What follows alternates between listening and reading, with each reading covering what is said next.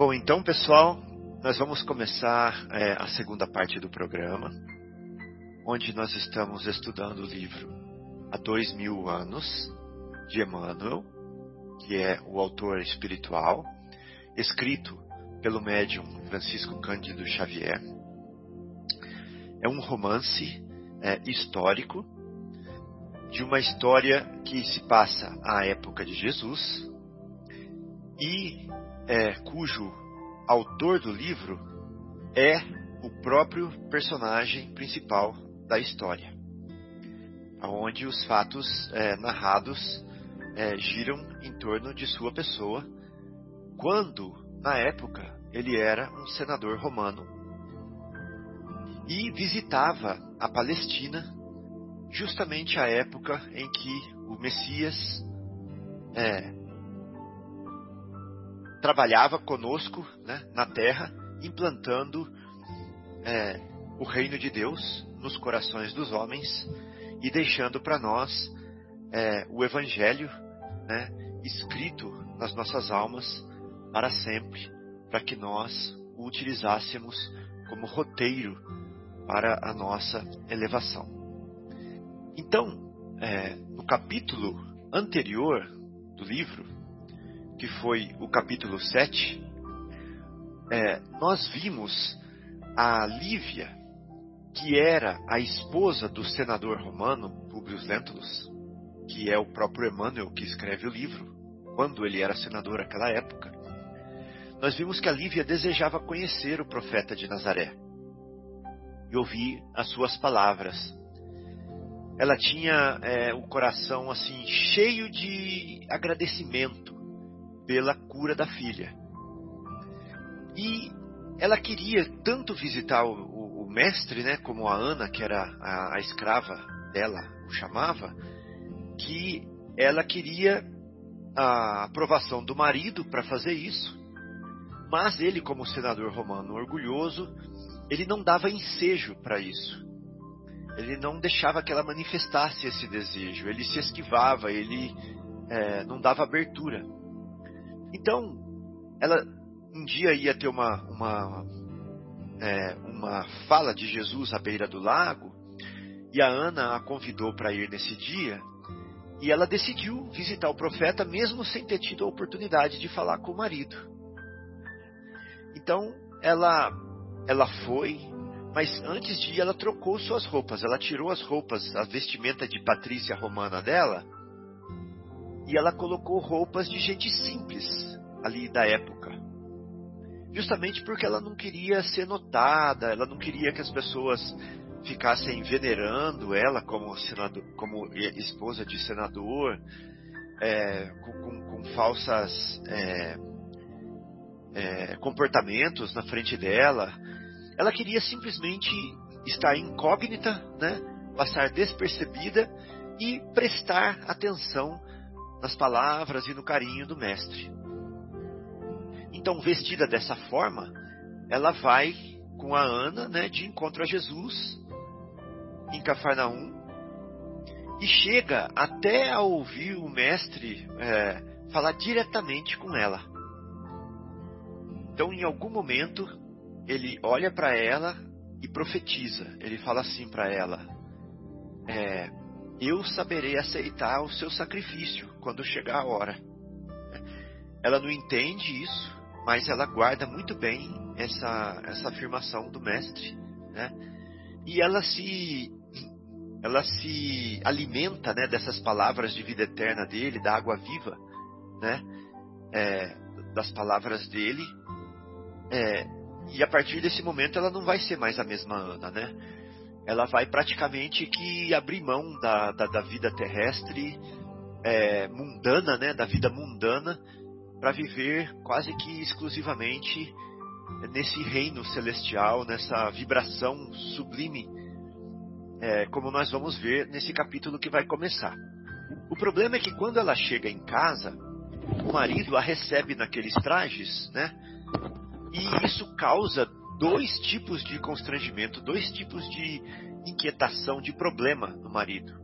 Primeiro, ele tem orgulho ferido por ela haver abrido mão das suas vestimentas romanas, que para ele era um orgulho, né? Era respeito. Então ele não entendia por que, que ela colocou uma roupa de é, simples e abriu mão da sua, do seu status, da sua posição social, que ele defendia com, com todo o seu orgulho.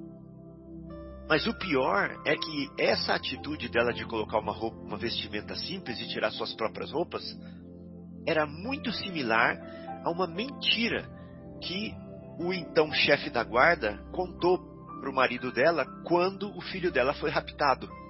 Ele contou que ela justamente vestiu uma roupa de escrava para entregar o filho dela né, para um, um suposto rapto e essa e, isso ficou como ele ficou com a pulga atrás da orelha com essa afirmação. E ele mas na verdade ele não não concordou e não acreditou nessa mentira né? Mas quando ele viu a Lívia supostamente de novo com roupa é, de gente simples é, coincidiu com a mentira que ele tinha ouvido do chefe da guarda e isso o deixou cabreiro. Isso o deixou em si mesmado e por isso ele começou a ficar calado, né? A gente vai ver a palavra que vai ser usada aqui, taciturno. Ele começou a ficar calado, melancólico, triste, sombrio e se afastar. Por isso, é da Lívia. Então, por causa desses sentimentos, ele a repreende nervosamente e sai batendo a porta com muita força. Né? E aí acaba o capítulo é, anterior e nós vamos então começar esse capítulo oitavo agora que se chama No Grande Dia do Calvário. E a Vera, né Vera?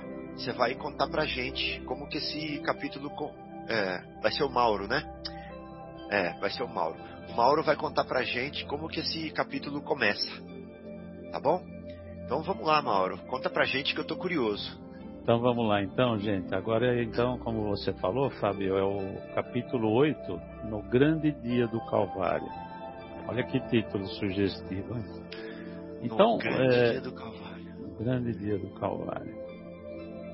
De triste memória até hoje, né? Então, é, Emmanuel começa a narrar da seguinte forma. Desde sua altercação com a esposa, ou seja, desde o dia que aquela desavença, que aquela polêmica começou, o Públio Lentulus é, se fechou em uma penosa taciturnidade. Dolorosas suspeitas lhe vergastavam o coração impulsivo, ou seja, dolorosas suspeitas lhe feriam o coração impulsivo acerca do procedimento daquela que o destino algemara ao seu espírito para sempre no intuito da vida conjugal. No instituto, né, Mauro? No instituto da vida conjugal. Até na, na, na, na no programa anterior a gente uh, analisou um pouquinho, né, uh, os laços de matrimônio, né, e a gente vê que uh, aqui ele fala novamente, né, que o, o destino algemou ela, né, na, na, vida conjugal junto com Públio. Então a gente vê mais uma vez que a, o plano divino coloca a Lívia na vida do Públio Lentulus, né, como uma, como uma vida sacrificial em função da elevação espiritual do, do Públio.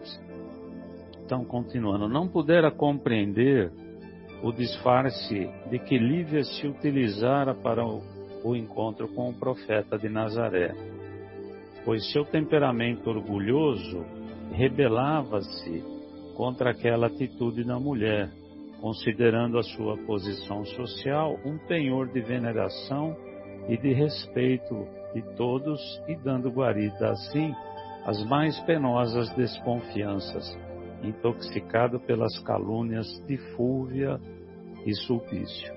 É basicamente o que você falou, né, Fábio?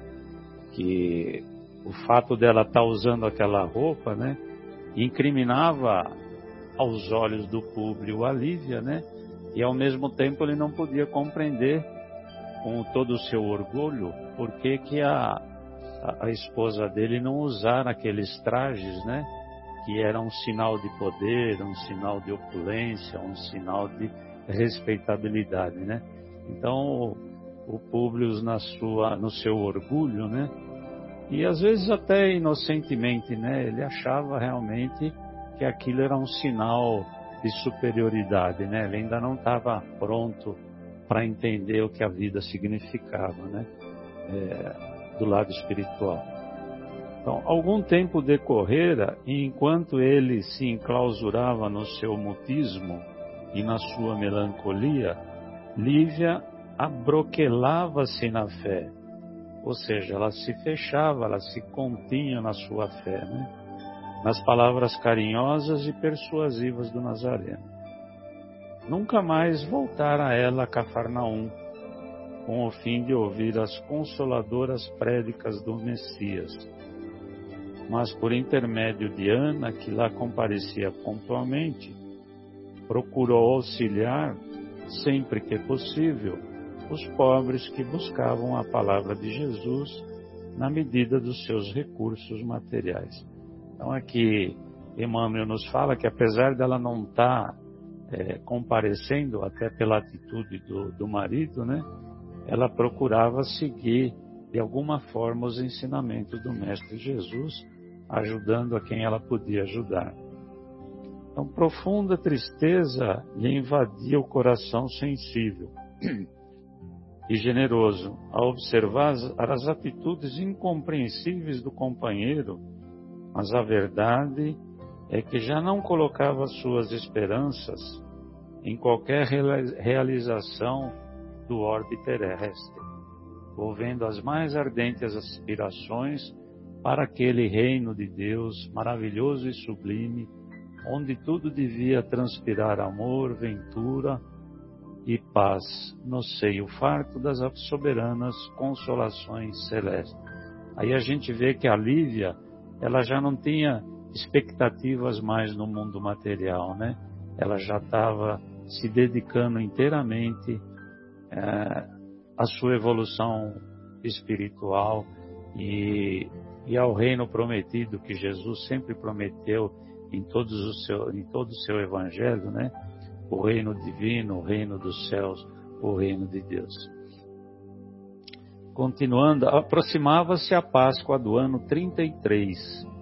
Numerosos amigos de Públio haviam aconselhado a sua volta temporária a Jerusalém, a fim de intensificar os serviços de procura do filhinho no curso das, das festividades que concentravam na época as maiores multidões da Palestina, estabelecendo possibilidades mais amplas ao reencontro do desaparecido. Ou seja, os, os amigos de Públio queriam que ele fosse para de volta a Jerusalém, até para ele intensificar a procura no seu filho, porque a, a Páscoa como a gente vai ver logo mais, leva muita gente para Jerusalém. Então seria talvez né, mais fácil dele procurar na multidão ali o seu filho desaparecido. Então peregrinos incontáveis de todas as regiões da província dirigiram-se, dirigiam-se para Jerusalém para participar dos festejos, oferecendo simultaneamente os tributos da sua fé no suntuoso templo. A nobreza indígena também se fazia notar ali, em circunstâncias por intermédio dos seus elementos mais representativos. Aqui ele usa uma palavra que às vezes pode ficar meio confusa para a gente. Ele fala assim que é a nobreza indígena, né? Mas é, é a nobreza da região, né? Foi isso que eu entendi com a nobreza indígena. Todos os partidos políticos se arregimentaram. As tribos, né? Talvez. Tribos, talvez, pode ser. É, tribos de Israel. É. Boa, Fábio. Então, é, todos os partidos também, todos os partidos políticos também se chegavam para os serviços extraordinários das solenidades que reuniam as maiores massas do judaísmo, encaminhando-se para lá os homens mais importantes do tempo. As autoridades romanas, por sua vez, encontravam-se igualmente em Jerusalém, na mesma ocasião, reunindo-se na cidade quase todos os centuriões e legionários, destacados a serviço do império nas paragens mais remotas da província. Aqui eu, eu cheguei a pensar, e talvez seja isso mesmo, né? Que todos os centuriões e legionários que estavam a serviço do império, eles estavam ali não só, não por causa da solenidade, né? Mas eles temiam uma convulsão, alguma rebelião, porque era um momento de que todos os judeus, todos os é, todos os moradores da reunião se, da região se reuniam ali e, e um dos temores do, do, Império Romano era, era a revolta popular, né? Porque o povo, evidentemente, estava em muito maior número do que eles, né? Então eles se colocavam em prontidão ali pelas ruelas, por todos os postos de observação da cidade, é, imagino que temendo alguma coisa nesse sentido. Então a minha parte vai até aí, a nossa querida Vera vai dar continuidade à leitura. Parece que era um grande evento mesmo, né? Você já pensou quanta gente em Jerusalém? Deveria ser assim, mas. Vamos lá. Públio Lentulus não desdenhou o alvitre, quer dizer, ah, e aceitou o convite, né? E antes que a cidade se enchesse de romeiros e exploradores, já ali se encontrava com a família fornecendo instruções aos servos de confiança, conhecedores do pequenino Marcos, de maneira a estabelecer um cordão de investigadores atentos e permanentes, enquanto perdurassem os festejos. Em Jerusalém, o convencionalismo social não se modificara, notando-se apenas a circunstância de Públio haver dispensado a residência do tio Sálvio, adquirindo uma vila confortável e graciosa em plena rua movimentada, de onde pudesse observar igualmente as manifestações populares. Quer dizer, ele arrumou um lugar que ele pudesse ficar mais em contato ali para ver se poderia, né, ah, de repente, enxergar o filho dele ali no meio da multidão. As vésperas da Páscoa chegaram com a volumosa pré-amar de peregrinos de todas as classes e de todas as localidades provinciais. Interessante observar-se naqueles blocos heterogêneos de povo os hábitos mais díspares entre si. Né? Então, hum. muita gente chegando, de, com toda a cultura, né? A cultura mais assim diversificada possível. Uh, eu acho assim, fe... nossa, Como que é a festa aí de Vinhedo? Como chama? Qual que você fala? Aquela, é aquela grandona. Festa, festa da, da, uva, uva, né? É. Festa da uva. Se a festa da uva traz gente de tudo quanto é jeito, com os mais diferentes costumes, imagina a festa da Páscoa em Jerusalém. Nossa, sim, acho que deve. Nossa, eu é. fico pensando como seria. Deveria ser uma coisa assim maravilhosa. Maravilhosa de é. se ver, de se. né? Uh, Caravana sem conto, revelando os mais esquisitos costumes, atravessavam as portas da cidade, patrulhadas por numerosos soldados pretorianos. Ah lá, como o Mauro falou, né? Tava é. patrulhando mesmo. E como você bem observou, quando a gente fala de cultura, viu, Fábio, das doze tribos, né? Porque é. os, os, judeus eles se esparramavam nas tribos, né? Tudo bem que ficou duas separadas, né? De, mas assim, a, a, começaram a adotar costumes diferentes, né? Mas é. todas, né? Sem contar os samaritanos, todos iam para Jerusalém, né? Uh, enquanto o senador fazia comparações de ordem econômica, social e política, Observando as massas de povo que afluíam às ruas movimentadas, vamos encontrar Lívia em palestra íntima com a serva de sua amizade e confiança. É a Ana. Sabeis, senhora, que também o Messias chegou ontem à cidade? exclamava Ana, com um raio de alegria nos grandes olhos. Verdade? perguntou Lívia, surpresa. Sim, desde ontem chegou Jesus a Jerusalém, saudado por grandes manifestações populares. A ressurreição de Lázaro em Betânia confirmou suas divinas virtudes de filho de Deus entre os homens mais descrentes dessa cidade, e acabo de saber que sua chegada foi objeto de imensas alegrias da parte do povo. Todas as janelas se enfeitaram de flores para sua passagem triunfal. As crianças espalharam palmas verdes e perfumadas no caminho em homenagem a ele e aos seus discípulos. Muita gente acompanhou o mestre desde as margens do lago de Genezaré, seguindo-o até aqui através de todas as localidades. Então aqui a gente, uh, ela cita a entrada de Jesus em Jerusalém, lembra a entrada no burrico? né? Eles colocaram palmas e colocaram flores, inclusive tem uma, um ponto de Meimei, um ponto não, um pedacinho de história, uma mensagem de Meimei que fala desse momento, uma historinha desse momento. Qualquer hora eu trago para vocês também aqui. Agora eu não vou ter na mão aqui.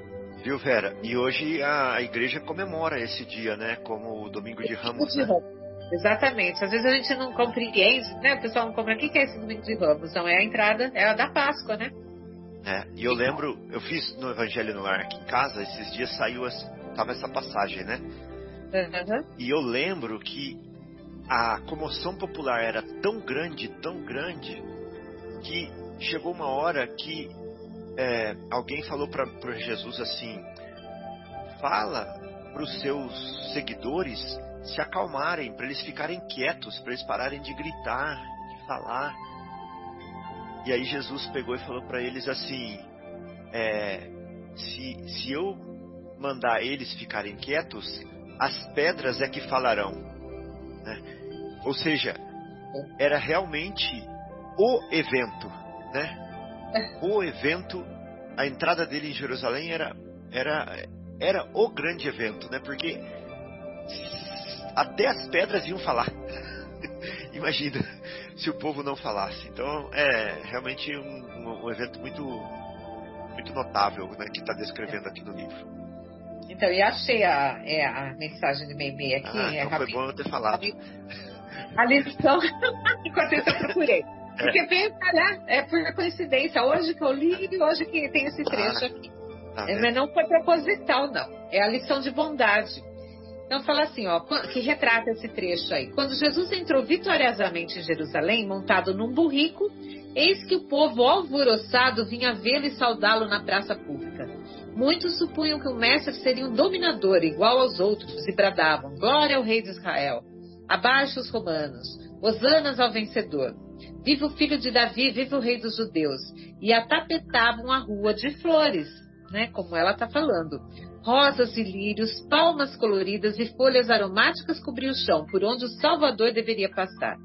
O mestre, contudo, sobre o animalzinho cansado, parecia triste e pensativo. Talvez refletisse que a alegria ruidosa do povo não era o tipo de felicidade que ele desejava. Queria ver o povo contente, mas sem ódio e sem revolta, inspirado pelo bem que ajuda a conservação das bênçãos divinas. Glorificado montaria não, o glorificado montador ia assim em silêncio. Quando linda jovem se destacou da multidão, abeirou-se dele e lhe entregou uma abraçada de rosas, exclamando: Senhor, ofereço-te essas flores para o reino de Deus. O Cristo fixou nela os olhos cheios de luz e indagou: Queres realmente servir ao reino do céu? Oh, sim, disse a moça feliz. Então pediu-lhe o mestre: Ajuda-me a proteger o burrico, que me serve, trazendo-lhe um pouco de capim e água fresca. A jovem atendeu prontamente e começou a compreender que na edificação do reino divino, Jesus espera de nós, acima de tudo, a bondade sincera e fiel do coração. É, é uma mensagem que retrata esse pedacinho, essa entradinha dele. Mas vamos continuar aqui no livro, né? Não desperdiçava nenhum momento. Não. Quem me trouxe a notícia foi um conhecido pessoal. Então é a Ana falando ainda, né? Portador de tio Simeão, que também veio a Jerusalém nessa grande caminhada, apesar da sua idade avançada. Ana, essa notícia é muito confortadora, disse-lhe a senhora com bondade. Então disse a Lívia. E se eu pudesse, iria ouvir a palavra do Mestre, onde quer que fosse. Mas bem sabes as dificuldades para a consecução deste intento. Entretanto, ficas livre de tuas obrigações e trabalhos durante a permanência de Jesus em Jerusalém, de modo a bem aproveitares as festas da Páscoa, ouvindo ao mesmo tempo as prédicas do Messias, que tanto bem nos fazem ao coração. E entregando a criado o indispensável auxílio pecuniário, né, deu um dinheirinho para ela, observava que Ana partia satisfeita em demanda das cercanias do Monte das Oliveiras, onde estacionavam massas compactas de peregrinos, entre os quais se notava a presença do velho Simeão de Samaria, Romeiro desassombrado que não trepidara, apesar da idade avançada, em aderir ao movimento das peregrinações pelos mais escabrosos e longos caminhos, né? Então, uh, aqui a gente nota que apesar da grande comoção da Páscoa em Jerusalém, nós temos a comoção do Cristo lá em Jerusalém também, de Jesus lá. Então, que aquilo deveria estar borbulhando por causa dessas duas coisas. Além dos, dos judeus todos lá indo para Jerusalém por causa da Páscoa, nós temos aí uh, os seguidores de Jesus também, né? Os primeiros cristãos, né? Eh, desaflorando aí e também causando esse burburinho na cidade, né? E agora é com você, né, Fábio? A bola Sim. fica contigo. tá bom. É, como que chama? Como, é, eu perdi o, fechei o livro aqui sem querer. Como chama mesmo o, o comecinho do parágrafo?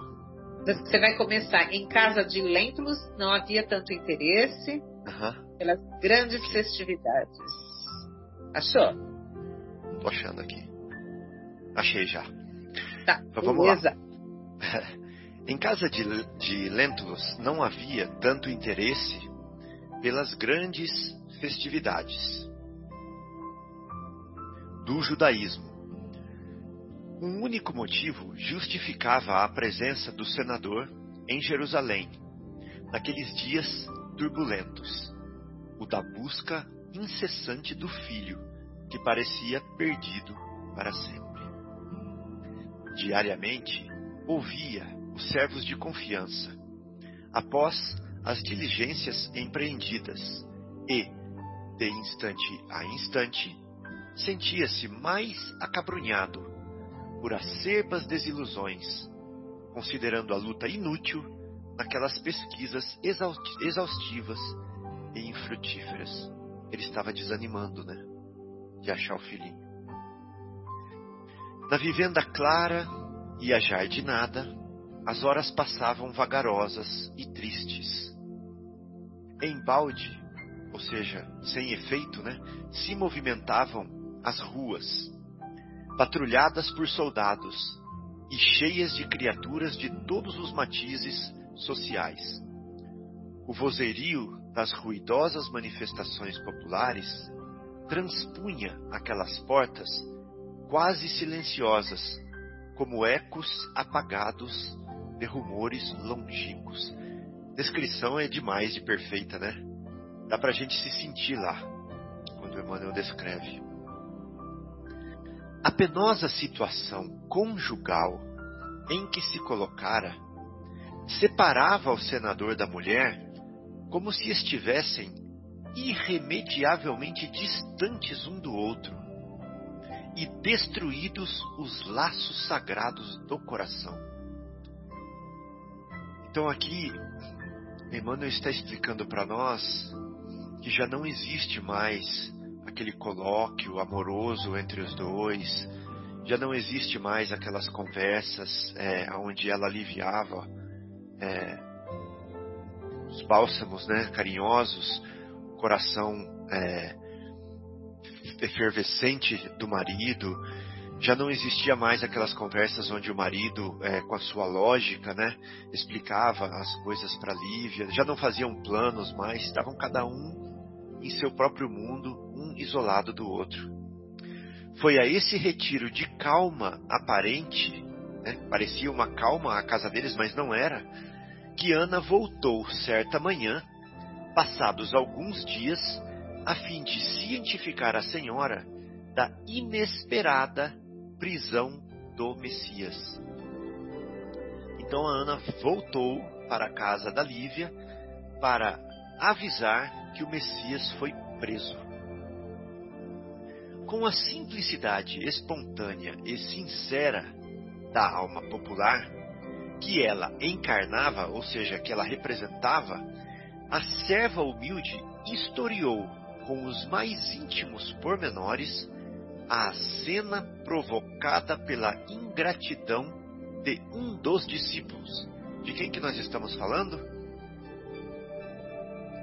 Olha só, com simplicidade espontânea e sincera da alma popular, que ela encarnava, a serva humilde historiou com os mais íntimos pormenores a cena provocada pela ingratidão de um dos discípulos. Judas. E alguém, alguém se arrisca? Judas. Judas. Ela descreveu a cena, né, criada por Judas. Em virtude dos, do despeito e da ambição dos sacerdotes e fariseus do templo da grande cidade israelita. Então, amargamente compungida em face do acontecimento, Lívia considerou que, se fosse noutro tempo, recorreria imediatamente à proteção política do marido. Seria fácil, né, gente? Se fosse em outro tempo, quando ela tinha aquelas conversas, quando ela estava próxima do marido, quando os dois tinham os mesmos ideais, seria fácil. Era só ela chegar para o marido e falar assim: manda soltar. Né? Mas agora ela não podia mais fazer isso, porque o marido não ia ouvi-la mais. O marido estava distante dela, inclusive por causa da atitude dela em face do próprio Messias. Então ela já não conseguiria mais a proteção política do marido. De modo a evitar ao profeta de Nazaré os ataques das ambições desmesuradas, sem medidas. Agora, porém, reconhecia não lhe ser possível socorrer-se do prestígio do companheiro em tais circunstâncias. Mesmo assim, procurou aproximar-se dele, do marido, por todos os modos, embora improficuamente. Ele não dava acesso a ela, não dava abertura a ela. De uma sala contígua, né, vizinha ao seu gabinete, notou que Públio atendia numerosas pessoas que o procuravam particularmente em atitude discreta. E sabe qual era interessante? O interessante é que segundo as suas observações, todos expunham ao senador o mesmo assunto. Que assunto? Isto é, a prisão inesperada de Jesus no Nazareno. Então, o, o marido dela já sabia disso. Muitas pessoas estavam procurando, procurando o seu marido no seu gabinete para falar que Jesus foi preso. Acontecimento que desviara todas as atenções das festividades da Páscoa. Tal o interesse despertado pelos feitos do Mestre em todos os espíritos. Então imagina, gente, Jesus chega numa cidade que é uma metrópole para a época e desvia todas as atenções para ele. Alguns solicitavam a sua intervenção, a intervenção do senador, no processo do acusado. Outros da parte dos fariseus, ligados aos sacerdotes do sinédrio, encareciam aos seus olhos o perigo das pregações de Jesus. Então, quer dizer, chegavam gente dos dois lados né, para falar com o público. Alguns queriam absolver Jesus, queriam que ele livrasse Jesus, outros queriam que Jesus continuasse preso. E Públio ficava ouvindo os dois lados. Então vamos lá. É, alguns solicitavam a sua intervenção no processo do acusado, outros, da parte dos fariseus ligados aos sacerdotes do sinédrio, encareciam aos seus olhos o perigo das pregações de Jesus, apresentado por muitos como revolucionário inconsciente contra os poderes políticos do império. Bom, agora eu vou ler o último parágrafo, a última é, frasezinha e depois nós vamos parar para fazer alguns comentários. Debalde esperou Lívia que o marido lhe concedesse dois minutos de atenção no compartimento próximo do seu gabinete privado. E eu quis só ler essa frasezinha para ficar igual aquele gostinho de novela da Globo, né? Aonde para bem na hora que a gente quer ouvir o resto, como vai ficar. E para a gente fazer é, os comentários finais e deixar é, a, o, continuar a leitura no próximo programa. Alguém de vocês gostariam de fazer algum comentário até aqui? Aqui eu vou dar um link com uma fala do Mauro na primeira parte, né? Quando ele fala da, da luz que Jesus trouxe, que veio realmente. Uh, né, Fábio, você não estava na primeira parte, mas a gente falou sobre a paz e a espada, né? Ah. Então aqui a gente percebe bem essa coisa de incomodar, né? Ele está é. incomodando as pessoas. Então, uh, por isso que é, tem a paz, é, a paz e a espada. E o Mauro citou essa, fez referência a, a esse tipo de coisa na primeira parte, né? É que a gente vem perceber como Jesus começou a incomodar, né? Aquela paz ociosa, incomodar circunstâncias que é, não, não queriam que mudasse, né? E realmente a evolução traz isso, né? A gente uh, se mexer para as coisas antigas, para o homem velho, né? E aquele é. vem mexer com a humanidade velha, vem chamar a humanidade para um novo despertar. Então vem é. esse vem levantar essa espada para isso, mas a espada uh, de amor. Acho que Nossa, isso te incomodava mais ainda, né? É. Acho que isso te incomodava mais ainda. Se ele é. fosse aquele que ia realmente movimentar exércitos, talvez ele não tivesse deixado uma marca tão profunda na humanidade Com como deixou. Com né? certeza. Né? Falou muito eu queria, bem. Eu queria fazer uma provocação aí para os dois.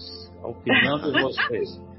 O que teria sido melhor se nada desse cenário na vida do público tivesse acontecido e ele salvasse Jesus? O que seria melhor para o desenvolvimento uh, da espiritualidade no mundo? Salvar Jesus ou deixar Jesus ser crucificado? Ai, Mauro, que sacanagem ah, você gente falar isso. Eu já refleti bastante sobre isso. Queria ouvir a opinião de vocês. Não, realmente, mas até Jesus sabia que ele tinha que passar por isso, né? Ele já se vinha se preparando para isso, né? Então era uma coisa assim que teria que ter acontecido, porque senão não teria deixado a marca que deixou. Senão, uh, os próprios cristãos seguintes, né? Que, eu, gente, quando a gente lê, que nós uh, vivenciamos isso no, no livro uh, Paulo Estevão, né, dos cristãos com aquele sofrimento todo, indo e morrendo cantando. Isso não teria acontecido. Não teria despertado tamanha comoção em todo o mundo. Né, essa história. Eu acredito que não teria que ter tido assim. Acho que se Públio tivesse salvado Jesus, ou mesmo Pôncio Pilatos, porque Pôncio Pilatos não condenou, ele somente lavou as mãos, ele não quis intervir na política dos judeus ali, né? Ele não queria arrumar encrenca. Né? Quem realmente matou Jesus foi, foram os judeus. Ele simplesmente ele não queria arrumar encrenca. Vocês querem isso? Façam isso então. Ele poderia ter intervido também ali. Né? Mas eu acho que o desenrolar das coisas, na minha opinião, teria que ter sido mesmo dessa é, forma. Assim, é, Fábio, me dá só um tempinho, né? Assim como, né? Uh, a gente tem que encarar as coisas que acontecem no mundo hoje dessa forma. Se as coisas acontecem é porque Deus permite é permissão de Deus. Então, às vezes eu percebo, a gente percebe que as pessoas entram numa vibração de medo, temerosas, que só vai mais atrapalhar. Tenha fé. As pessoas têm que aprender a ter fé, confiar. Confiar, fazer a nossa parte da maneira certa, mas assim, confiar. Se Deus permite, é porque tem que ser feito. É porque tem que acontecer. Uma marca tem que sair, alguma lição tem que sair daí. Alguma modificação. Né? As coisas, uh, nesse mundo de provas e expiações, infelizmente, evoluem dessa forma, mais pela dor do que pelo amor. Então não tem jeito mesmo. Pode falar, Pablo, eu falo demais. Não, é, é, Mauro, você vai falar já em seguida? Não, eu, eu, eu, eu, fiz essa provocação porque também tenho essa, essa opinião. Eu acho que se Jesus tivesse sido salvo, o contexto seria totalmente diferente, né? Não digo que ele seria esquecido, mas ele não seria lembrado como ele é hoje, né? e os seus ensinamentos provavelmente teriam seguido outro rumo, né? Como todos, tantos outros seres iluminados que passaram pelo planeta, mas que o ensinamento ficou restrito a uma determinada época e hoje são simplesmente lembrados como pessoas importantes da história, mas não tiveram a marca tão profunda como a que Cristo deixou, né? E também eu vejo um outro aspecto, né? Eu, eu, sempre gosto de usar uma palavra que fala que é o projeto que Deus tem para nós, né? Então, eu não tenho dúvida que Deus tem um projeto para a humanidade, né? E como todo projeto, ele passa por, por fases e por etapas, né? E os projetos vão se desenvolvendo paulatinamente, né? Então a gente vê que tudo o que acontece, a gente vê nessa narrativa, né? O que acontece com o público, o que é colocado na cabeça dele, as coisas que vão girando em torno dele, são coisas que acontecem é, porque tem que acontecer, né? Faz parte desse projeto aí, né? As coisas poderiam ter sido diferentes? Poderiam, mas se fossem diferentes, a gente não chegaria no mesmo final a que chegamos, né? Ou pelo menos que pretendemos chegar a um dia, né? Então, tudo isso que acontece na narrativa, a gente percebe, não digo que, que as pessoas são é, é, manipuladas por Deus, né? Mas Deus coloca as coisas para acontecerem de uma, de uma certa forma, né? Em que as pessoas vão sendo envolvidas e nesse envolvimento das pessoas, como nosso envolvimento no mundo, né? Tem um objetivo e esse objetivo é que a gente aprenda, aprenda com as experiências, né? Então acho que tudo isso está tudo muito é, interrelacionado, digamos assim, né? faz parte desse grande projeto divino, né? E as coisas vão acontecendo e vão acontecendo para a gente aprender, né? Então a gente vê o que acontece com o Públio é um aprendizado para ele, o que acontece com a Lívia é um aprendizado para ela. Então, o que acontece com Pilatos, com todo mundo, né? Faz parte dessa estratégia e dessa evolução. Não sei se eu confundi ou esclareci, Não, mas. Não, achei que ficou ótimo. É, mais é. ou menos por aí. Você falou né, o que acontece com o público é um aprendizado para o público, o público, o que acontece com a Lívia é um aprendizado para a Lívia. Eu lembrei daquela música do Tim Vanessa. Eu sempre falo do Tim Vanessa, né? Vocês já perceberam? A música do Tim Vanessa fala assim, Você ó. Você é produtor deles, hein, Fábio? Então, é porque são muito profundas, muito muito profundas. Nossa, vem das esferas superiores as músicas deles. Uma música fala assim, ó: Toda criatura Deus chama pelo homem para despertar o ser. Não, desculpa. Toda criatura Deus chama pelo nome. Olha que bonito isso. Toda criatura Deus chama pelo nome para despertar o ser e ser um anjo homem. Olha que bonito. Então, é o que você falou, né? Ele chama o Públio por nome de Públio, ele chama a Lívia por nome de Lívia, entendeu? Ensinamento para cada um. E aí ele fala assim: é, não existem potestades, não existe mal algum que nos possa afastar do amor de Deus. Né? Para para pensar nisso. Nada pode nos afastar do amor de Deus. Nada. Nada. Nem a gente mesmo. Uma hora a gente vai fazer igual o filho pródigo. E a outra coisa que eu queria comentar, o que a Vera falou, que a espada é o amor. Isso marcou para mim, viu, Vera? Essa frase, essa, essa, essa sentença que você colocou no final da sua fala. Porque o estudo do Evangelho foi sobre a paz e a espada, né? Sim. Uhum. E eu estava falando aqui num outro programa, que eu aprendi com um monge budista, é o seguinte. Que a gente não saberia o que é esquerda se não houvesse a direita. A gente não saberia o que é quente se não houvesse o frio. A gente não saberia o que é alto se não houvesse o baixo. Não é verdade? E a gente não daria valor é, na felicidade se a gente não tivesse passado pelo sofrimento. E a gente não veria a paz da mesma forma se a gente não tivesse passado pela espada. Entendeu? Então a paz e a espada têm uma correlação muito forte, muito íntima.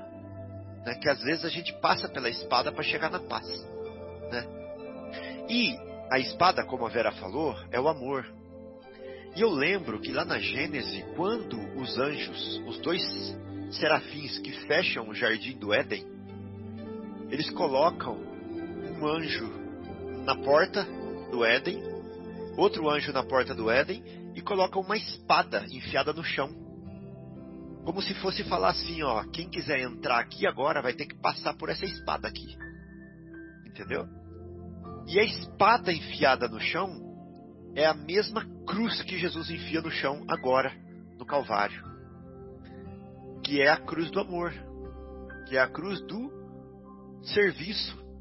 Que é a cruz que ele convidou a menininha da história da, da Vera a fazer. A menininha chegou com flores para Jesus. Jesus falou assim: Desculpa, minha filha, mas não é isso que eu quero. Eu quero o seu serviço. Eu quero que você vai lá pega grama, dá pro burrinho, pega água, dá pro burrinho. É assim que você vai chegar no reino de céu. Não é, não é, não é me dando essas flores. Entendeu? Vai trabalhar, vamos trabalhar, né, pro bem. Então, ali em Jerusalém, ele que já pregou o amor, ele que já falou, que já falou da paz, agora ele vai passar pela espada, que é a cruz, né? Que é a cruz. E é a espada que nós todos vamos passar, né, para chegar de volta no jardim do Éden passar pela nossa cruz, pelo nosso sacrifício, pelo nosso esforço. Então achei que fechou muito bem aí com, comentários de vocês, achei super legal. é. Ah, é isso mais... aí. Muito é. bem, muito bom. Muito legal. É, e assim, quando você fala na hora do Publius, né? Teve que passar por isso, com os ensinamentos de Publius. Talvez, se tivesse sido diferente, ele não seria o Emmanuel que a gente é, conhece hoje. É verdade. tá vendo o plano divino aí? Tudo tem lógica. Toda criatura Deus chama pelo nome. É isso aí. É, isso é muito é. lindo, viu, Fábio? Muito lindo mesmo é. isso. É, é demais. Então, gente, nossa, muito profundo o estudo, né? Muito gostoso, como sempre. Como diz o Marcelo, nessa hora a gente não sentiu dor nas costas, não sentiu dor no pescoço, não lembrou das contas para pagar, né? É. Elas não param, né? Mas a gente é, esquece um mas, pouquinho. Mas nessa né? hora a gente esquece um pouco. o fardo com Jesus é mais leve, Marcelo. Então é isso. Então, gente, é, muito obrigado.